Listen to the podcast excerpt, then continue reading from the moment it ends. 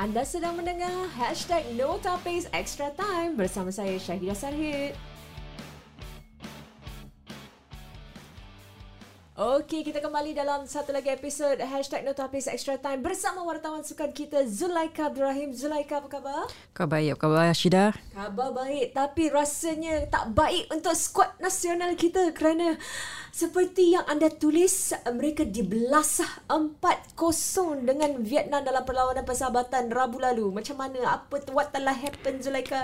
Amat belasah tu macam teruk sangat lah. Saya rasa tewas lah. Tewas lah. Perkataan lebih baik lah oh, kan. Baiklah. Uh, Sebab saya ikut itu eh. Ada apa tu? Headline, headline. headline, headline. headline. Okay, okay. Saya rasa tewas tu lebih baik lah kan. Uh, mungkin um, kalau siapa-siapa yang menonton perlawanan tu mungkin uh, agak kecewa sedikit lah dengan keputusan uh, pasukan uh, Singapura um, sejujurnya boleh dikatakan uh, untuk sebahagian besar perlawanan tu uh, Singapura agak agak kurang sikit lah kan. Uh, dari kurang. uh, kur, kurang sikit eh untuk untuk mem, untuk uh, kata orang tu membolos uh, empat gol tu rasa macam yalah salah satu yang agak membimbangkan juga. Uh, tapi saya, saya rasa um, pada hari tu coach Nishi Gaya eh uh, beliau uh, menurunkan pasukan yang boleh boleh dianggap eksperimental lah kan. Beliau ingin beliau menurunkan pemain-pemain muda pemain-pemain yang kurang uh, pengalaman di uh, peringkat antarabangsa eh jadi uh,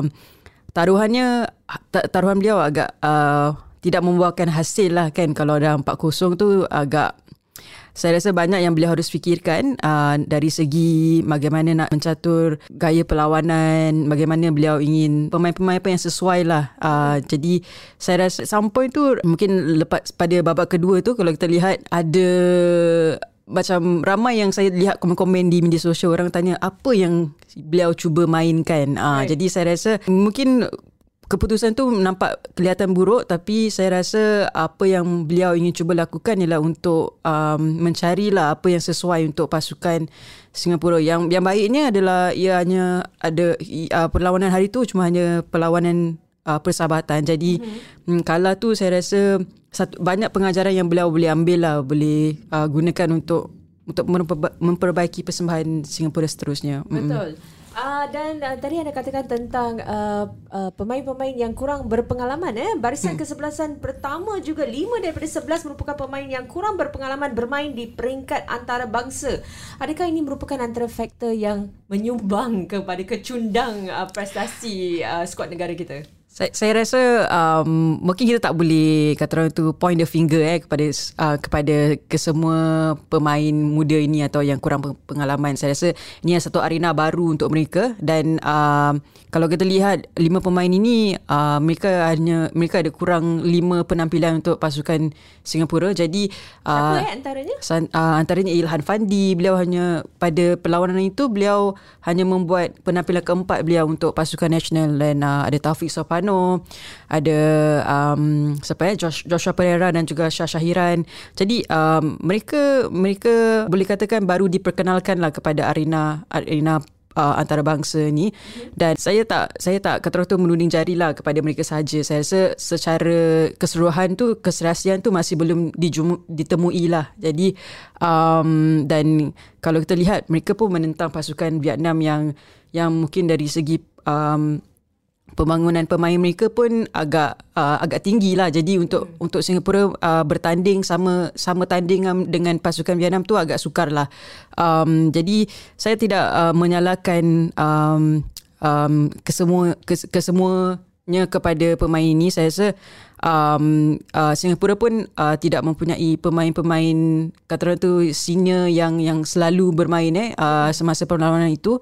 Macam Syadan Syadan tidak dapat bermain sebab uh, kurang sihat. Okay. lepas tu seperti Iksan dan Irfan um, uh, mereka pun baru saja uh, pulih daripada kecederaan ringan. Jadi uh, tanpa pemain-pemain ini agak sukar untuk um, kata orang tu uh, uh, uh, untuk untuk mendapat keputusan yang baik lah kan. Uh, sebab uh, apabila pemain-pemain muda ni masuk uh, dimasukkan jadi mereka harus kata orang tu step up lah kan untuk uh, pastikan mereka dapat Singapura dapat keputusan yang kata orang tu sewajarnya. Tapi um, malangnya saya rasa uh, mungkin mungkin tidak cukup um, persiapan ke hmm. uh, jadi banyak sangat faktor yang yang menyebab atau menyumbang kepada kekalahan itu. Tapi saya rasa ini satu pengal- permulaan yang baik uh, it's a wake up call also lah untuk um, lihat bagaimana Singapura uh, ataupun bagaimana coach Nishigaya dapat menggunakan apa yang telah pun berlaku dan perbaikilah untuk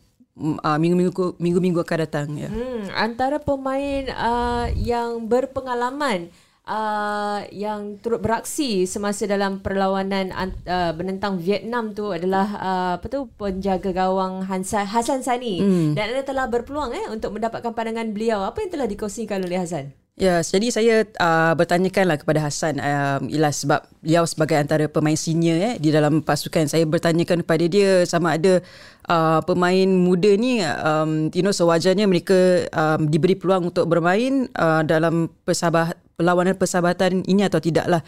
Dan respons beliau adalah uh, beliau fikir bahawa ia adalah peluang terbaik lah dan ia juga menunjukkan uh, petanda yang baik untuk skuad uh, negara.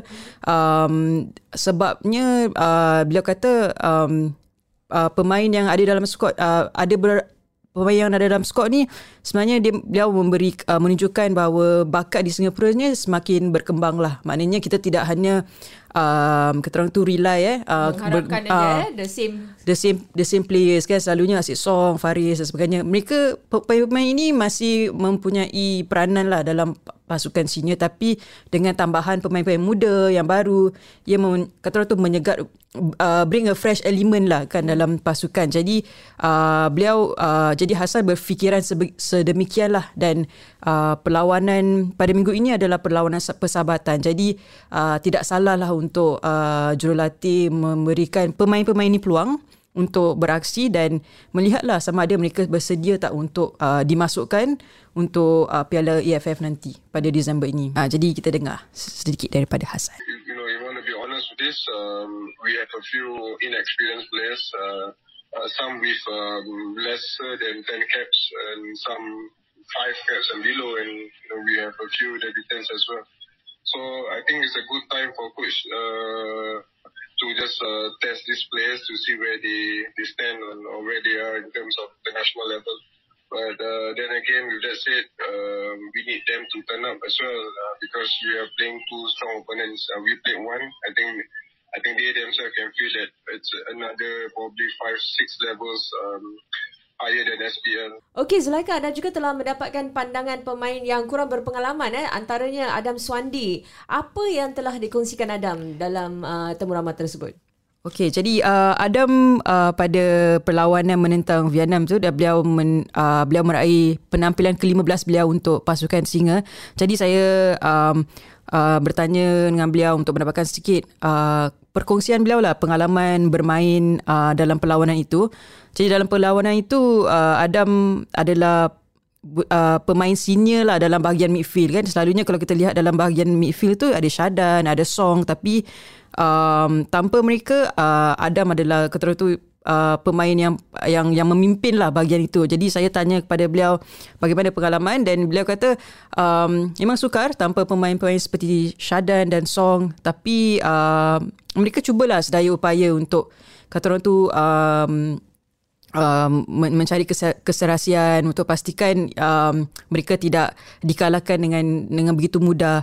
Um, dan uh, beliau kata uh, pada tidak kira lah siapa yang diturunkan. Yang penting adalah satu, sebagai satu pasukan um, pasukan Siga ni uh, matlamat mereka adalah untuk bermain pasukan uh, bermain permainan bola sepak yang bagus. Jadi um, mereka sedang mencubalah. Walaupun uh, boleh dikatakan situasi itu tidak ideal ataupun pairing uh, pada masa itu tidak ideal. Tapi uh, pemain-pemain Singapura ni mereka cubalah sedaya upaya. Mereka tahu um, yalah um, pada perlawanan Vietnam tu um, Adam digandingkan dengan Joshua dan juga Shah yang masih baru lagi. Tapi uh, Adam kata kalau mereka tak cuba mereka harus mereka harus cubalah. Kalau tidak mereka tidak dapat merasakan uh, bagaimana ia bermain di tahap yang tinggi can do is you know give give our best to the team and regardless of uh, whoever the coach is, whoever the players are that are selected. So definitely us players uh, being being called up is always a huge honor. So mm-hmm. uh, it, it doesn't really matter who we're playing playing with because uh, we are always uh, in it together with uh, one main goal, which is to to play good football and to to get the result for the national team. And um, I think we we are going through a transition, like like you said, with younger players, but it doesn't take away that everyone wants to do their best and to get the result for the team. Okey, tadi Zulaika ada katakan uh, sebelum ni uh, bahawa uh, mereka matlamat mereka adalah untuk mahu bermain yang terbaik, menunjukkan prestasi yang terbaik. Tetapi uh, rasanya untuk peminat mereka tak sabar tau kerana macam ialah mungkin kita pun faham saya sendiri sebagai peminat macam kita nak harapkan uh, every time kita support sebuah pasukan tu kita mahu mereka menang. Hmm. Tapi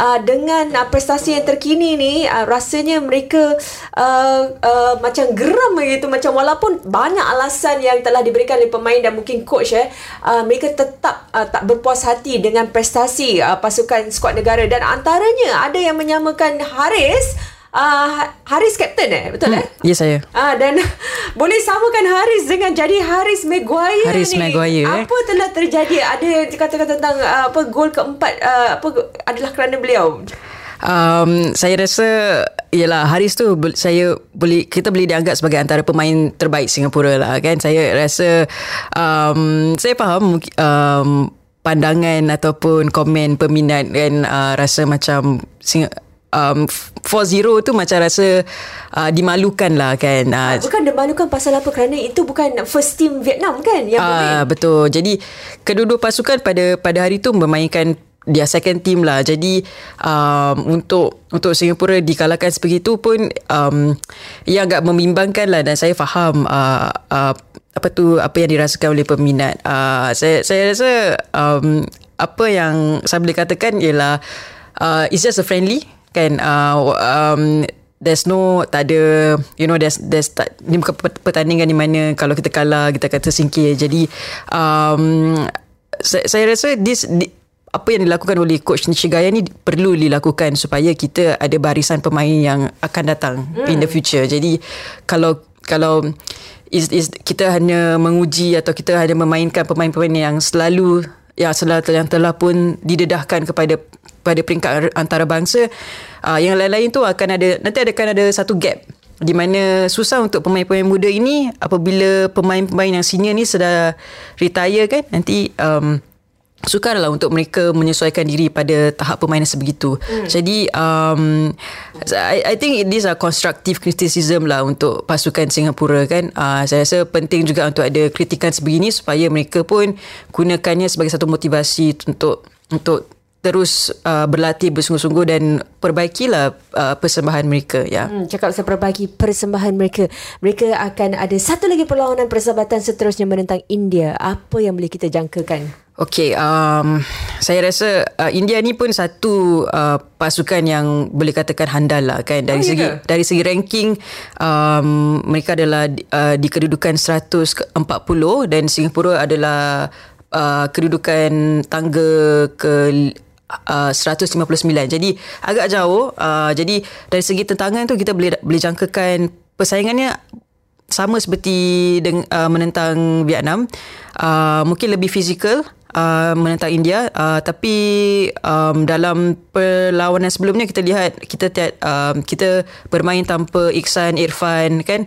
Beberapa uh, di, boleh dikatakan pemain-pemain bintang kita lah kan? Hmm. jadi uh, saya rasa kita boleh jangkakan pemain-pemain ini untuk beraksi uh, pada Sabtu ini. Alright. Uh, jadi mungkin ada sedikit um, ada sengat sikit lah kan. Uh, uh. mungkin mungkin ada ada um sikit lah kan. Jadi saya rasa um, Nishigaya mungkin selepas apa yang beliau saksikan pada Rabu lalu beliau akan lebih berhati-hati lah dengan pemilihan pemain beliau. Jadi mungkin beliau masih ingin bereksperimen uh, tentang pemain yang sesuai untuk untuk beliau susun. Tapi saya rasa um, uh, I, I think it's also a good thing for him to um, fikirlah tentang uh, pasukan terbaik beliau lah uh, untuk untuk perlawanan ini. Saya rasa tak ada lagi uh, peluang untuk uh, selepas ni mungkin tak ada banyak tak ada lagi peluang untuk beliau mereka bermain bersama. Hmm. Jadi uh, jadi saya rasa beliau harus uh, berhat, uh, macam uh, take good risk lah kan. Uh, jadi ambil risiko yang yang kata orang tu dapat membina pasukan lah. Bukan hanya bukan menjatuhkan lagi pasukan lah. Um, Hmm, baiklah kita harapkan yang terbaik untuk pasukan skuad negara dalam perlawanan persahabatan yang seterusnya iaitu menentang India pada Sabtu ini 24 September 2022 8 malam dan akan berlangsung secara live di Bandar Ho Chi Minh. Zulaika apa ramalan you pula? Kemarin you cakap seri je tu kan seri pun tidak.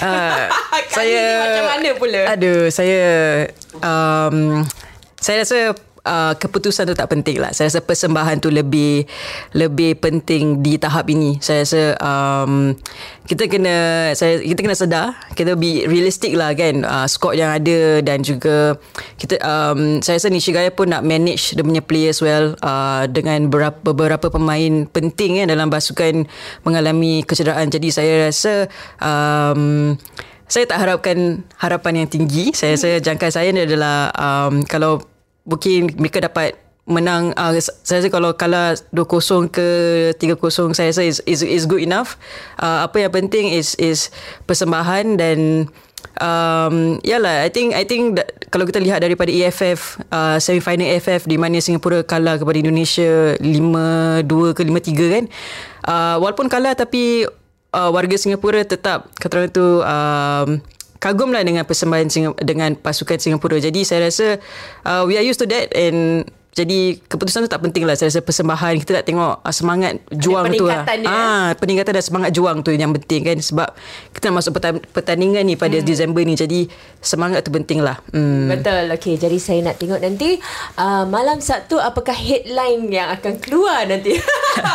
Okey, baik. Terima kasih kepada mereka yang sudah uh, mendengar kami di hashtag No Tapis Extra Time. Kita akan adakan, of course, lagi satu review uh, tentang perlawanan India ini minggu depan.